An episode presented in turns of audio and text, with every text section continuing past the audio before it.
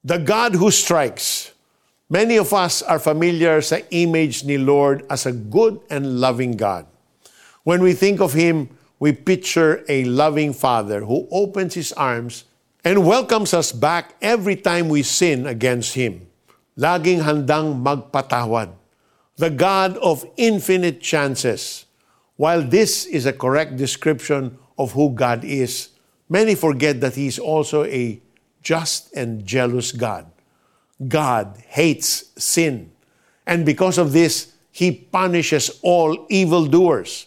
The prophet Ezekiel declares, I will not look on you with pity. I will not spare you. I will repay you for your conduct and for the detestable practices among you. Then you will know that it is I, the Lord, who strikes you. This is the Lord's message to the Israelites back then. This is also his message to us now. Jehovah Naka, the God who strikes. Nakakatakot, nakakapanghina ng loob, but let us not lose heart. Remember that the Father allowed His only Son to die on the cross to pay for our sins. He who did not spare His own Son, but gave Him up for us all. And because the Father struck down Jesus in our place, nagkaroon ng daan para makalapit tayo ulit sa Kanya. Because of Jesus' sacrifice, the Lord doesn't need to punish us anymore. He no longer needs to judge us for our sins. The God who strikes has now become the God who forgives.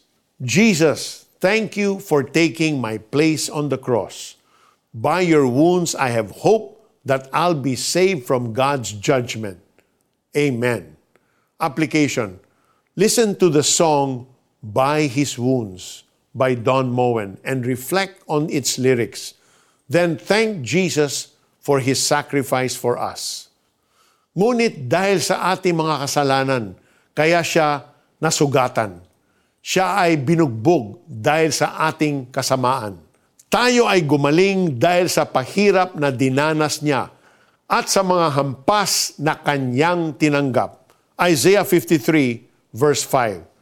This is Peter Cairo saying, Because Jesus took the punishment for us, you and I have freedom.